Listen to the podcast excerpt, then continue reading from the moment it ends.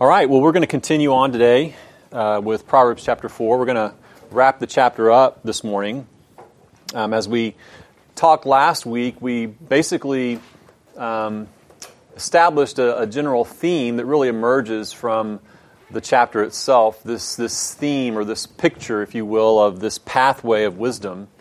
And we talked about how this pathway of wisdom is, in fact, a long pathway. In other words, it's not oriented toward quick answers, uh, quick solutions, quick formulas that you can just um, add one plus one and get two. You know, this plus that equals wisdom.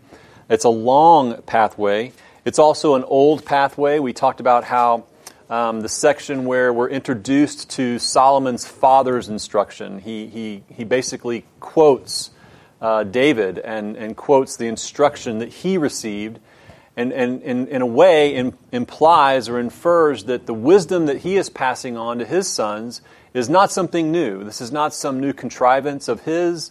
It's not some new uh, fangled idea or some new philosophy of life, but this is, this is a, a an old, ancient uh, truth. This is, this is wisdom that's been passed down and, and really gives the, the indication of its transcendent nature. It's not something that is um, temporary. It's not something that just comes and goes with the changing times or the changing preferences of, of culture or of people. Um, it is something that is long and old and well established. And we also pointed out that it is identified as this pathway. You see these ideas of a pathway emerging out of chapter 4 routinely. The term the way or the paths or the walk that you're walking or the run that you're running. Um, this idea of wisdom being this pathway. And, and really, the, the indication here, the idea here is that wisdom is not some final destination that you just arrive at and all of a sudden you've achieved wisdom.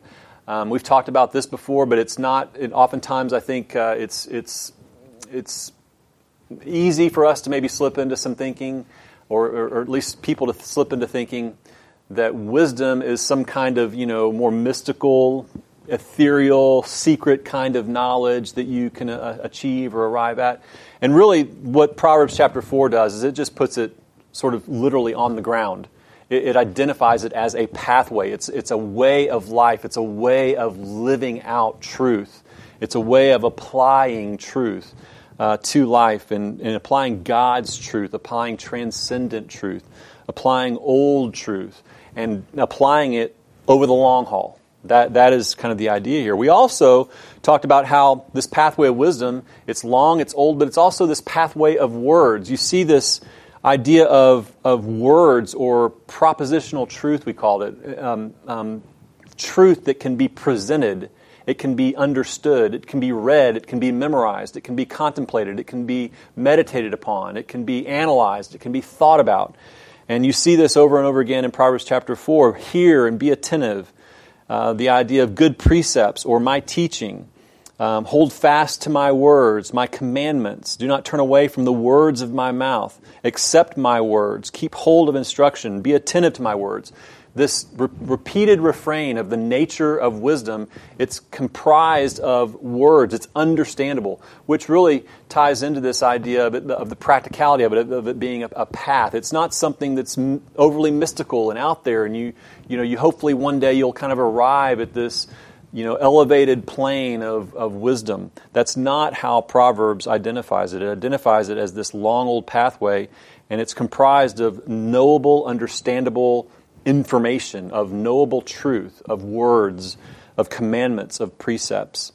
And we, we made the point, we kind of drove home the point to think about this in light of, in light of both um, the, the nature of youth in general, because this is instruction to someone who is younger. It's a father teaching a son. And we, and we talked about how, you know, oftentimes it's characteristic of young people to to want things quickly. they they want things instantly. There's generally a lack of, of patience. There's an impulsiveness that's, that corresponds to, to youth. Um, there's a, oftentimes there's a sort of a disdain for old things, you know, uh, a disdain for you know that that's just old stuff, and there's a there's a more focus and intrigue for what's new and adventurous, and so this this and we we talked about, and I read a, a couple of different articles about the the nature of our changing.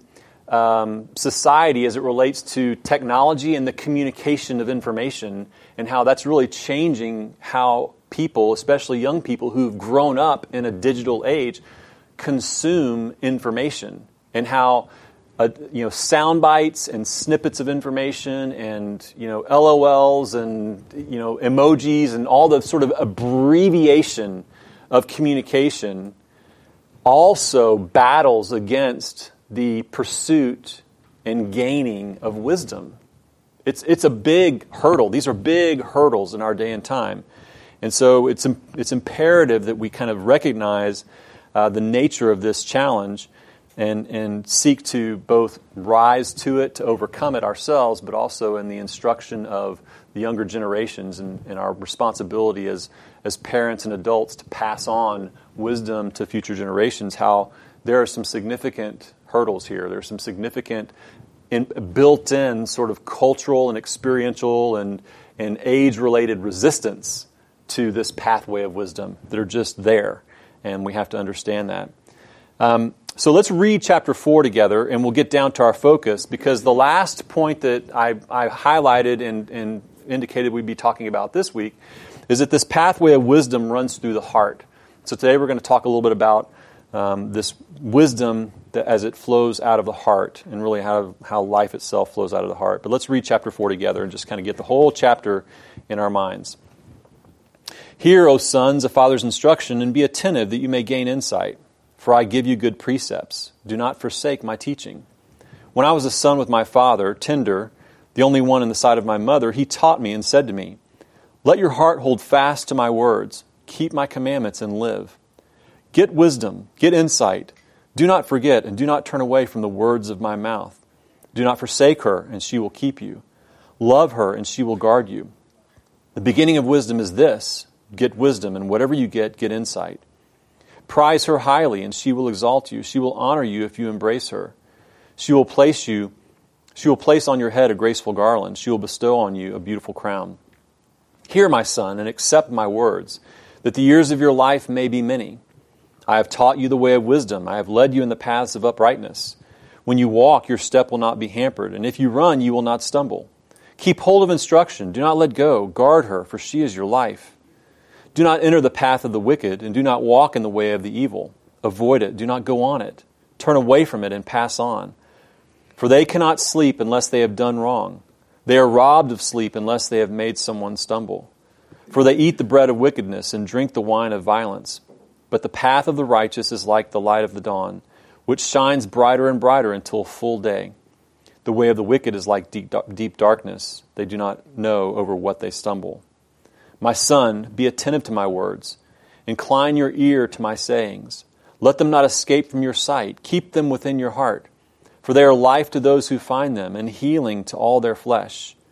Keep your heart with all vigilance, for from it flow the springs of life. Put away from you crooked speech, and put devious talk far from you. Let your ears look directly forward, and your gaze be straight before you. Ponder the path of your feet then all your ways will be sure. Do not swerve to the right or to the left. Turn your foot away from evil. Now, as we said last week, this, this chapter has a lot of repeated ideas, a lot of ideas that are repeated, especially when it comes to highlighting the value of wisdom um, as, as, a, as, a, as a motivating factor, as an exhortation to the son to recognize that wisdom is of high value. It's of of sort of inescapable value, and it has tremendous rewards. You have this, this emphasis on its value and its rewards, and it's sort of repeated ideas of its value and its rewards. Its, its value is, is to be cherished, and you go back to, to Proverbs chapter 2, and you see how the, the, the father's exhorting the son to seek after it like it's precious jewels, like it's precious treasure, to have this motivation that is motivated by recognition of wisdom's value. So you have some of those ideas repeated and, and some of the benefits, for example, of of it producing life. wisdom is life giving uh, to a man. And that's, that's highlighted. It's, there's, there's rewards associated with the gaining of wisdom. He talks about um, his father's instruction uh, indicated a, a, garland and a crown. You've, we've seen these ideas before too. There's, there's this reward of wisdom that is associated with the gaining of it and the application of it. We also saw how there's a different pathway, and there's caution there about this different pathway, the pathway of the wicked, and a recognition that the pathway of the wicked is comprised of those whose, whose wickedness is something that they are, they are completely consumed by. Like they can't sleep until they've caused someone else to stumble. That the pathway of the wicked is this pathway that is oriented toward not just people engaged in wickedness, but it's people who are consumed by and motivated by wickedness and the purveyance of wickedness amongst others.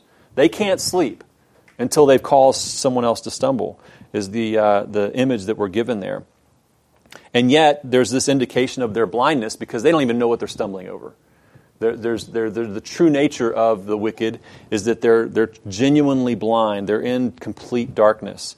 But the pathway of wisdom is not like that. And so there's the caution there about this pathway. But then you get down to the end and you have this, this really critical uh, section, and it's, it's highlighted by uh, chapter 4, verse 23, which is a, an exhortation about the heart. It's, it's this, this important injunction in verse 23 of keeping your heart, or it could also be translated guard your heart, protect your heart with all vigilance, for from it flow the springs of life.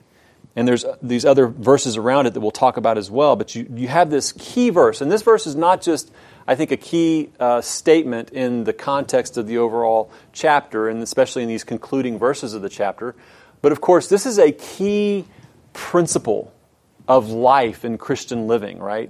To understand that it is out of the heart that flow the issues of life. Um, and so I want to talk a little bit about, about this heart um, issue, this principle of the heart, a little bit. Now, we all know, well, actually, just to kind of break the, the, the section down a little bit, uh, I thought it was an interesting way to kind of look at the, the various uh, images that we see here. David Hubbard, in his commentary of this section in verses 20, 20 to 27, he calls this a lesson in the anatomy of discipleship. A lesson in the anatomy of discipleship. He says, The ear must receive and retain the words of the wise parent. You see that reference to hearing in verse 20. The eyes must be riveted to them in their written form in verse 21 and must at the same time be fixed on the path to spot any obstacle or deviation. You see that in verse 25. So you have this reference to the ears and then the eyes. And then he says, The heart serves as the vault within which the treasures of wisdom are to be guarded, and from which they are to be withdrawn and skillfully employed. You see this in verse 24, and then again in verse 23 that I just referenced. And then, you, and then he says, The mouth and lips are the conduit from which the water of the heart, which is wise and sound decisions and observations, flows in either fresh or fetid form. Who knows what fetid means? I had to look this one up. It's not good. Yeah, that's right. Uh, rank, foul, extremely unpleasant odor. It's like these, these terms to describe not just it doesn't smell good, it's, it's rank, it's repulsive.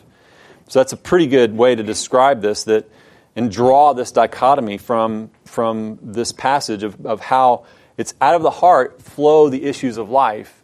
And it's either going to be issues, the, what's going to flow out of the heart is going to be fresh or it's going to be fetid. There's really no, no in between. But the central passage, we'll, we'll look at the central passage with a little more focus in verse 23. Keep your heart with all vigilance, for from it flow the springs of life. Now, we all know the importance of the physical heart, right? That's not lost on anybody. I'll just give you a little bit of information. You probably all know this and, and understand this, but your heart is the center of your cardiovascular system and it is vitally responsible for just about everything that gives your body life, ranging from the transportation of oxygen to the success of your immune system. It is really nothing more than a pump composed of muscle which pumps blood throughout the body, beating approximately 72 times per minute of our lives. The heart pumps the blood, which carries all the vital materials which help our bodies function and removes the waste products that we do not need. For example, the brain requires oxygen and glucose, which, if not received continuously, will cause it to lose consciousness. Muscles need oxygen, glucose, and amino acids, as well as the proper ratio of sodium, calcium, and potassium salts in order to contract normally. The glands need sufficient supplies of raw materials from which to manufacture the specific secretions. If the heart ever ceases to pump blood, the body begins to shut down and, and after a very short period of time will die. So the heart, as a physical organ, is central to our vitality, our physical vitality. I'll never forget, and it, I just I got to thinking about this. Um, it, was, it was literally almost probably to the, within within a week or two, um, 40 years ago, that we were visiting my grandparents in South Georgia. I was nine or ten at the time, probably nine at the time, nine years old, um, and had a great. We're having a great visit. A summertime, kind of a typical traditional summertime visit to the grandparents, and um, you know, have a have one night, have a nice dinner, enjoy time. You know, the typical time. I mean, we were spoiled grandkids, just like probably most are. I mean, our grandparents doted on us, and we loved that. Um, but in the middle of the night, one night, uh, I was obviously asleep. My dad was still awake, and my grandfather wakes up and comes into the kitchen to get some water. And my dad goes in and check on him, and he starts complaining of, of pain in his shoulder and his arm. And of course, you know, my dad kind of pursued that, knowing that that could be an indication of some type of heart issue. But to, to kind of abbreviate the story, from that point until probably maybe no more than an hour and a half later, he was gone. They, he went to the emergency room, they started checking him out, and while they were out trying to find a doctor to come in, small town hospital, he falls back on the table, has a massive cardiac arrest, and he's just gone. So the nature of the heart as vital to life couldn't be more vivid in my mind as I was thinking about this, because I remember one day he's here, and the next day it's just, just like that. Well, when you think about the heart, obviously, Scripture places that same kind of importance or central nature to it um, as the actual physical heart does. But to kind of set our minds uh, up to think about this in contrast to what are some of the common misunderstandings about the heart, let's kind of sound out some of what those might be. Like, what are some of the common views of what the heart really is? When we talk about the heart, aside from it being a muscle that pumps vital nutrients and blood and oxygen and all that through our bodies to give us life, what are some of the ideas or concepts of the heart that are kind of common in our society and our culture? It's the center of our feelings, our emotions. That's probably the biggest, right? I mean, it's, it's probably the most common idea of the heart is that it's, it's the center of emotions. In fact, it's oftentimes drawn in stark distinction from that of the intellect or the mind, right? Uh, the heart is one thing, the emotions are one thing, but the mind is an altogether different thing. And you can have in, in fact, that opens the door, right, for complete logical contradiction between the two. And that's okay. That's understandable, it's acceptable, it's the nature of the thing, right? Um, Emily Dickinson, famous uh, poet, said this The heart what wants what it wants, or else it does not care. Tagging off of that, Woody Allen said this The heart wants what it wants. There's no logic to these things. You meet someone and you fall in love, and that's that. What was Woody Allen trying to rationalize there? Do you guys remember what happened with Woody Allen? Yeah, right? Or the um, classic um, songwriter and accomplished musician Selena Gomez wrote a song called "The Heart Wants What It Wants," and here's here's sort of the the clincher uh, lyric in the chorus. There's a million reasons why I should give you up, but the heart wants what it wants. In other words, I should give you up. Like mentally, intellectually, I should make this decision, but the heart, you know, the heart wants what it wants.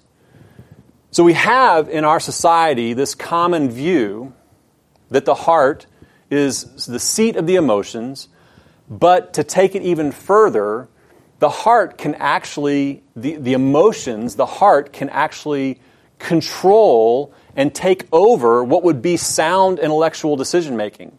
And there's really nothing you can do about it. That's kind of the, the general philosophical disposition there. Now, it's not only confined to that idea, though, because you have other you have other indications that the, that the there might be some awareness that the heart might be a little bit more than that. Um, and the one of my favorite indications of that is to go back to, to 1995. And in 1995, the Houston Rockets, a little sports story here, the Houston Rockets, led by one of the greatest centers of all time, Hakeem Olajuwon, Hakeem the Dream Olajuwon, in case you want to know the nickname. They swept the Orlando Magic, led by Shaquille O'Neal, Shaq, Shaq Diesel, you know, whatever, whatever you want to call him, in the NBA Finals to win their second consecutive NBA Final, the Houston Rockets. I'll never forget it. I mean, I was in Houston at the time. I grew up in Houston. Clyde the Glide Drexler was traded from the Portland. I could give you all the details, right? Traded from the Trailblazers, came up. I mean, just uh, it was a great experience. But what was so great about it, again, this has nothing to do with the point. But Hakeem Olajuwon was sort of the old guard, you know, center, and Shaquille O'Neal was this rising. I mean, he was like the new it guy in the NBA. And Hakeem the Dream Olajuwon put on a clinic for four games straight and just swept them. It was a great experience. Now, here's the point. But you guys need to maybe go watch some YouTube videos of that. but the head coach, Rudy Tomjanovich, after the oh, and by the way, they had a terrible regular season. This is the point that they had a terrible regular season, and they went into the NBA. They went into the playoffs as a six seed. So they were low seeded, and everybody was counting them out. And and actually leading into the finals, I mean, it was like the the Magic. They had uh, Anthony Hardaway and Shaquille. I mean, they, they were going to wipe them out, and the, the Rockets swept them in four games straight in, in the face of all this sort of opposition and public, you know, lack of confidence or whatever. And Rudy Tom, Tomjanovich, John, Tomjanovich made a, a, a, statement in a post uh, game interview at the, at the, after the final game when they had won the championship. He talked about how everyone doubted us. Everyone doubted us. No one believed in us. And then he said this Don't ever underestimate the heart of a champion. The heart of a champion. So that quote that is, I mean, it, it's, it's, if, you're, if you're a sports person at all, that's not an unfamiliar quote, it's not an unfamiliar uh, point in sort of sports history. Very uh, familiar statement. Don't un- ever underestimate the heart of a champion. So that's not really tied to emotions. That's more tied to what? Conviction and will, right? So at least there's an element of getting that maybe the heart has a little more to it than just emotion by that kind of statement in our sort of common secular society. Well, let's dig in a little bit more. So let's look at some uh, dictionary definitions, some Bible dictionary definitions of the heart. Baker's Evangelical Dictionary of Bible Theology says this. In Hebrew, it's, it's um, lab, or how do you pronounce it in Hebrew, Shane? Lab. Is that the right pronunciation? And in the Greek, uh, it's cardia, which, you know, cardiology, cardiologist, that's kind of the, the derivation of that. It occurs over 1,000 times in the Bible, making it the most common anthropological term in Scripture. It denotes a person's center for both physical and emotional, intellectual, moral activities. Sometimes it is used figuratively for an inaccessible thing, for example, the heart of the seas in Jonah chapter 2, or man looks at the outward appearance, but the Lord looks at the heart. So something that's inaccessible by normal, uh, natural um, observation.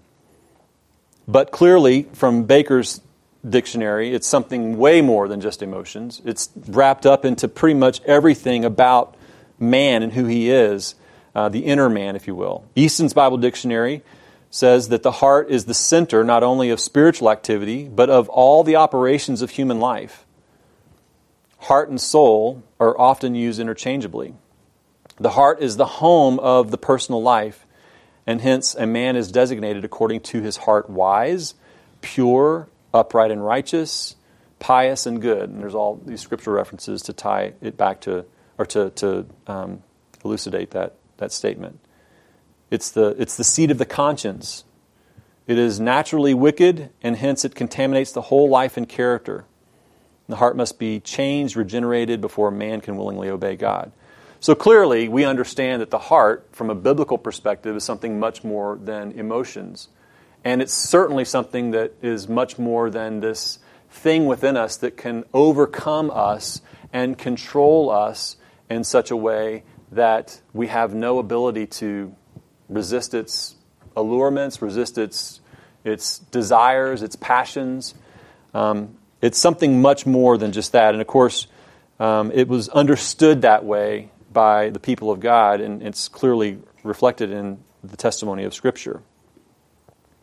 So, just to give you kind of a survey of this from Proverbs itself, you have emotion tied to references to the heart for sure. Proverbs 15:13 A glad heart makes a cheerful face, but by sorrow of heart a spirit is crushed.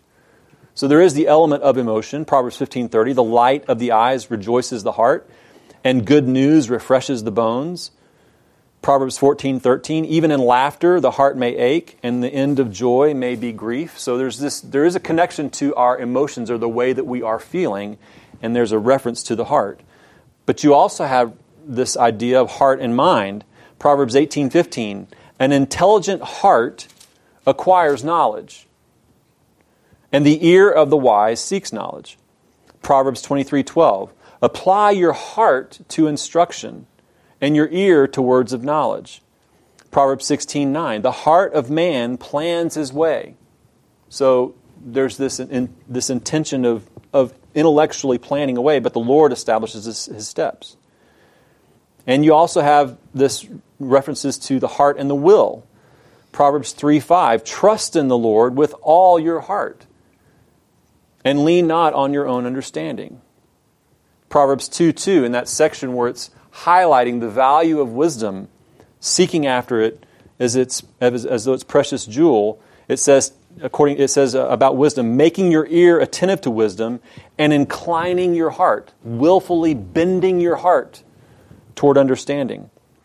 And then Proverbs 7:25, let not your heart turn aside to her ways, do not stray into her paths, speaking of the adulterous woman. Let not your heart turn away, turn aside to her ways. So this willful turning aside of the heart. So clearly, in, even in just the context of Proverbs, we understand that the heart is the center of who we are.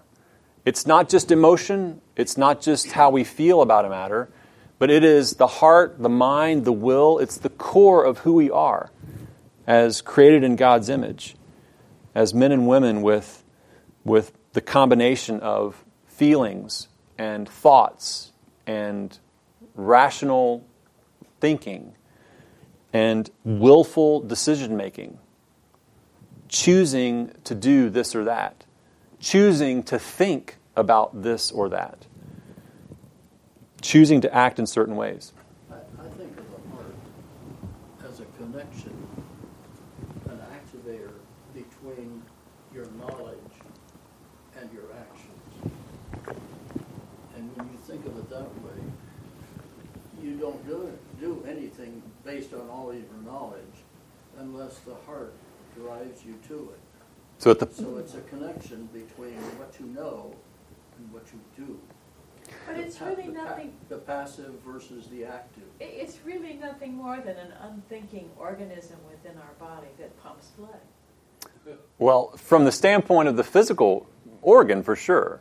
But the idea of, obviously, in, in Scripture is that it is, it's, it's that core part of who we are. It has nothing to do with the physical blood pumper. That's right. I mean, everything we're talking about is up in our heads.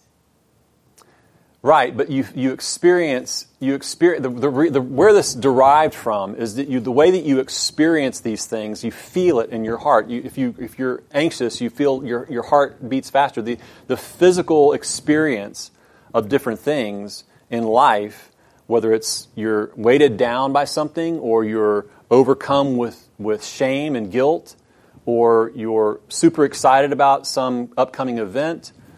Go ahead, Shane. I always find it interesting that in the New Testament they associate compassion and sometimes anxiety with the bowels. Right. It's the same kind of thing. You get an upset stomach. Right. Sometimes whenever you see a distressful situation, So they weren't necessarily thinking anatomy No. and physiology the way we do. They just were, like you're saying, recognizing the reactions, Right. physiological reactions to what's going on mentally. That, that may be a little bit of the difference in Greek culture and Hebrew culture too. I think the Greeks, if, if I remember right, had a different perception than we do in our current culture. More, compart- more compartmentalized thinking um, and separating things out. Phil- or a Yeah. Yeah. viewpoint, you Yeah, know. some, some of the, some of the tribes down in Africa and other places, it's, it's not the heart, it's the kidneys. Yeah, right. So, I mean, pick your physiological metaphor, right? I mean, you can pick your, your sort of your actual part of your anatomy, but it's in your gut. You feel it in your bones, you know? I mean, you could use all different ways to feel it because it does have the, the way that we process things, the way that we feel things, the way that we think about things, the way that life experience weighs on us. It does have physical effects, right? It has a range of physical effects, some of which are helpful and motivating, and some of which can be very, very harmful, even physiologically detrimentally harmful. Yep. Just an aside on that, it's interesting how in modern society, people actually almost try to eliminate what's going on mentally when you have aches and pains and things going on in your body. Right. Whereas the ancient people recognized there was a connection spiritually and even in your belief system. We almost want to just treat it as a physiological thing. But, you know, go back to your main point. I mean, your heart races, your heart hurts, sometimes your bones hurt. And the scripture connects all those things back to spiritual realities. I mean, the pain of heartache, I mean, Billy Ray Cyrus said, Don't break my heart, my achy, breaky heart, right? I mean, there's actual physical pain here that, that you know you have to acknowledge. But but fi- but ultimately, I mean, I, I don't mean to make light of the point, but the fact of the matter is, is that the, the, that the heart is at the core of who we are. And really, this is to draw a distinction from external realities and experiences and and it really is to try to drive home the point that we live our lives from the inside out and not the other way around. That we live life from the core of who we are out. And, and insofar as we try to tack on externally to our lives different characteristics, different types of behavior, we try to sort of comport our behavior in some certain way for some certain setting or some certain group of people so that they will think a certain thing about who we are, does not change who we are, right? It does not address the core of who we are. In fact, doing those kinds of things could only highlight the fact that we're a bit fraudulent in our representation of who we are. But also understanding this heart matter, it really highlights the point or the principle about what change is required, what transformation is truly about. And Jesus couldn't have put a finer point on this than anyone in Matthew chapter 15. So if you want to turn to Matthew chapter 15, let's just kind of review this whole account because it really sets this up in a very clear and, and intensely practical kind of way. Another one of these occasions where um, the Pharisees are trying to trap Jesus, they're trying to get him caught in some type of, uh, you know, law-based conundrum or, or really impugn his credibility as a rabbi and a teacher and someone to be followed. And so here's the setting. Then the Pharisees and scribes, Matthew chapter 15, came to Jesus from Jerusalem and said, Why do your disciples break the tradition of the elders? For they do not wash their hands when they eat. Implication, they're not they're unclean. The fact that they don't wash their hands before they eat is the breaking of a law that they had set up about what it meant to be clean. And really they were attaching cleanliness as something that happens from the outside in. That's that's the idea here. He answered and said, Why do you break the commandment of God for the sake of your tradition? For God commanded, Honor your father and your mother, and whoever reviles father or mother must surely die. But you say, If anyone tells his father or mother, What would you have gained from me? is given to, is given to God, he need not honor his father. So for the sake of your tradition, you have made void the word of God, you hypocrites. Well did Isaiah prophesy of you when he said, This people honors me with their lips, but their heart is far from me. In vain do they worship me, teaching as doctrines the commandments of men. So the Pharisees were complete hypocrites, even as it related to the commandment to honor their father and mother. They weren't caring for their father and mother, and they were claiming that what they would have used, the resources they would have used to care for their father and mother, they had given to God because they're so spiritual. That was the, the, the rebuke there. And he called the people to him and said to them, Hear and understand, it is not what goes into the mouth that defiles a person, but what comes out of the mouth that defiles a person.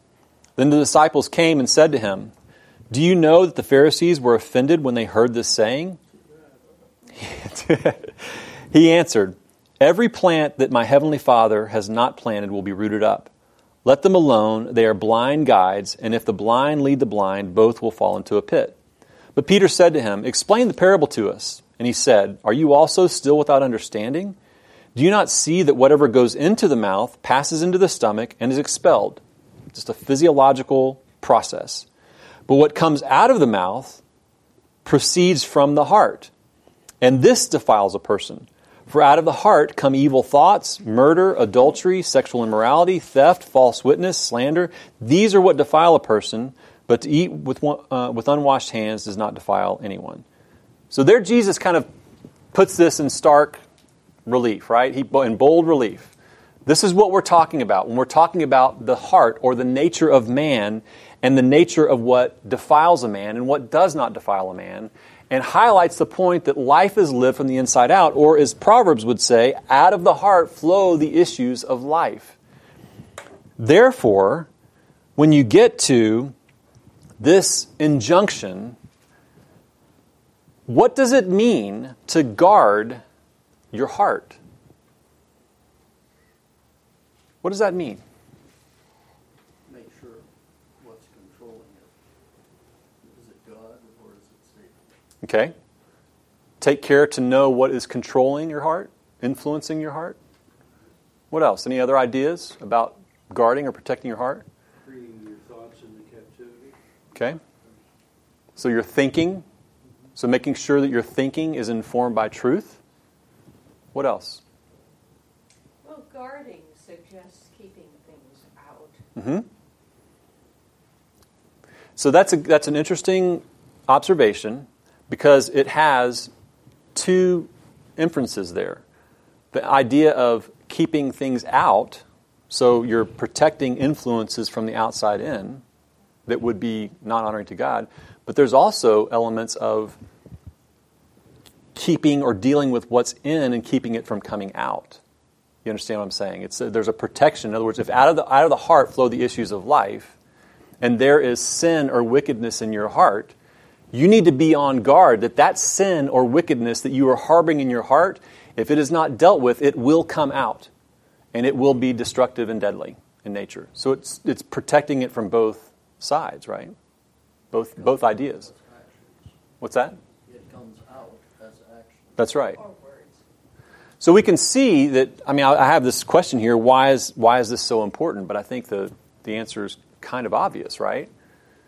That if out of our heart flow the issues of life, if we live life from the inside out, then protecting our heart, guarding our heart, dealing honestly with what is in our heart is of paramount importance for us to walk in wisdom.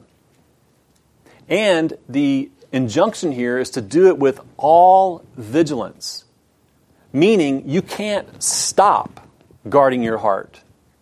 It has to be something that is determined and persistent. Now, why is that the case? Why would Solomon used this way to describe the intensity of that guarding effort with all vigilance. Constantly barraged by things that we need to keep out. Okay, so there's the constant barrage of the world around us. Why else?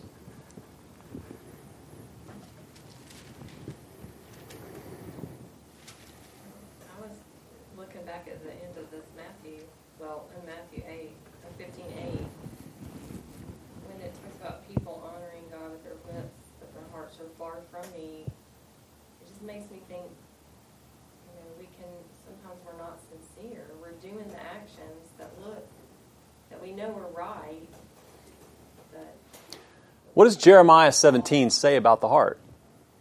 You're, you're, you're hitting right on it. Jeremiah 17, the heart is deceitful above all things and desperately sick. Who can understand it, right? That we can, we can deceive ourselves into thinking that we're righteous when we're not. If we're not guarding our heart, if we're not confronting our heart with truth outside of us, with these words of wisdom, with the, the, the eternal standard, objective standard of truth, if, if, if our hearts are not being confronted by that, being checked by that, being washed and renewed by that truth, by that objective, eternal, transcendent, holy standard of God, then they can become wicked and deceive. We can deceive ourselves.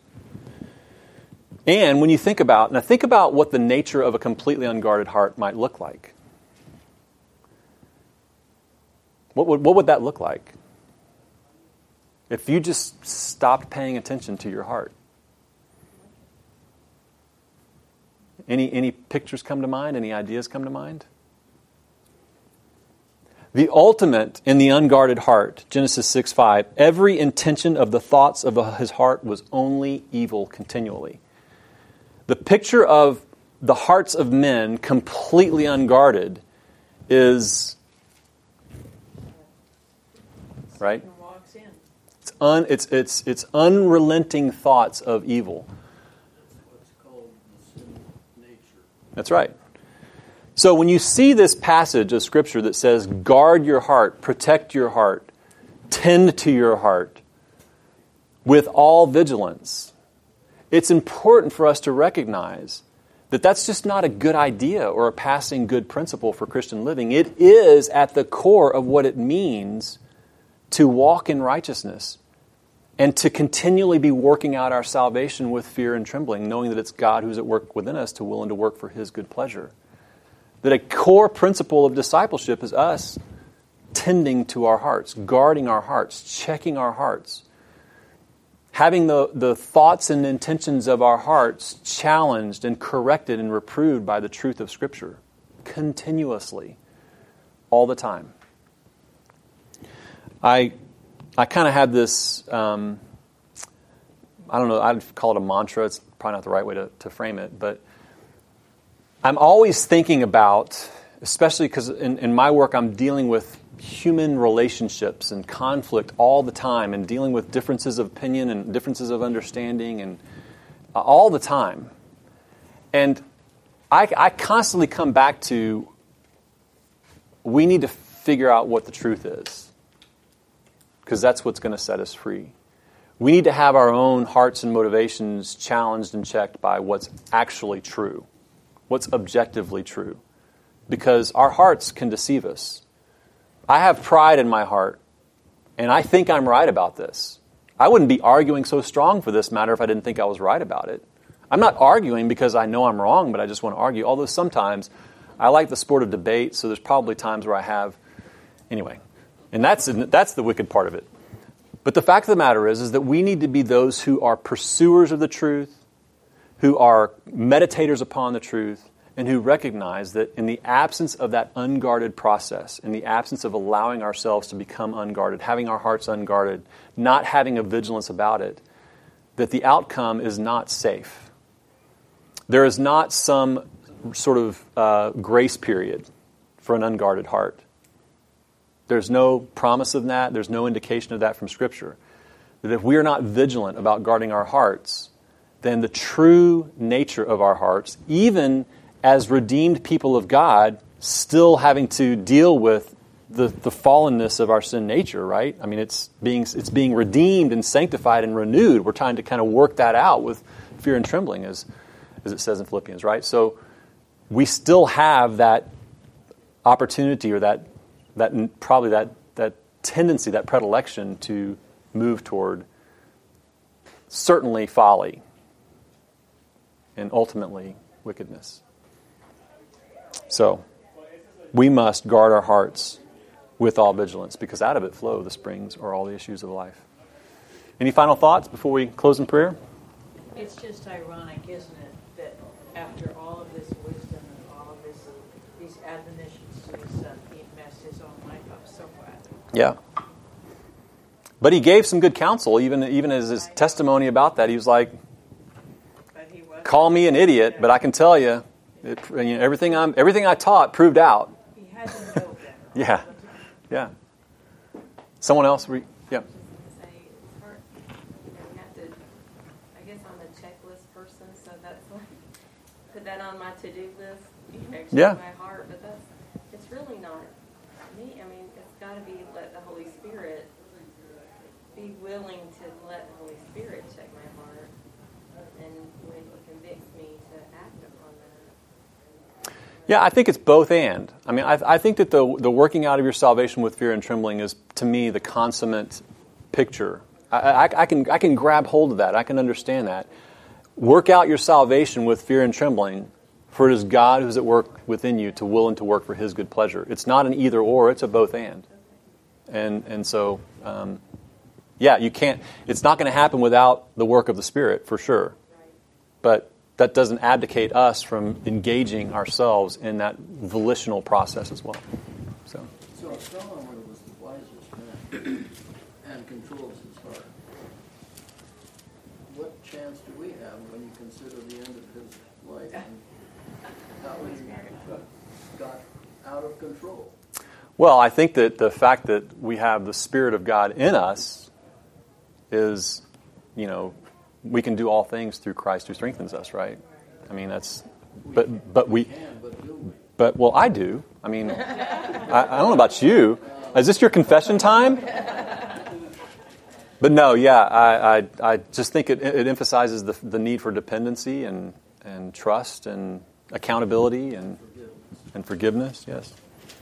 Having young kids, I was thinking while you were talking of that, how diligent I am with them. That if I hear them saying something that isn't right, or you know how vigilant I am about trying to speak truth into their lives.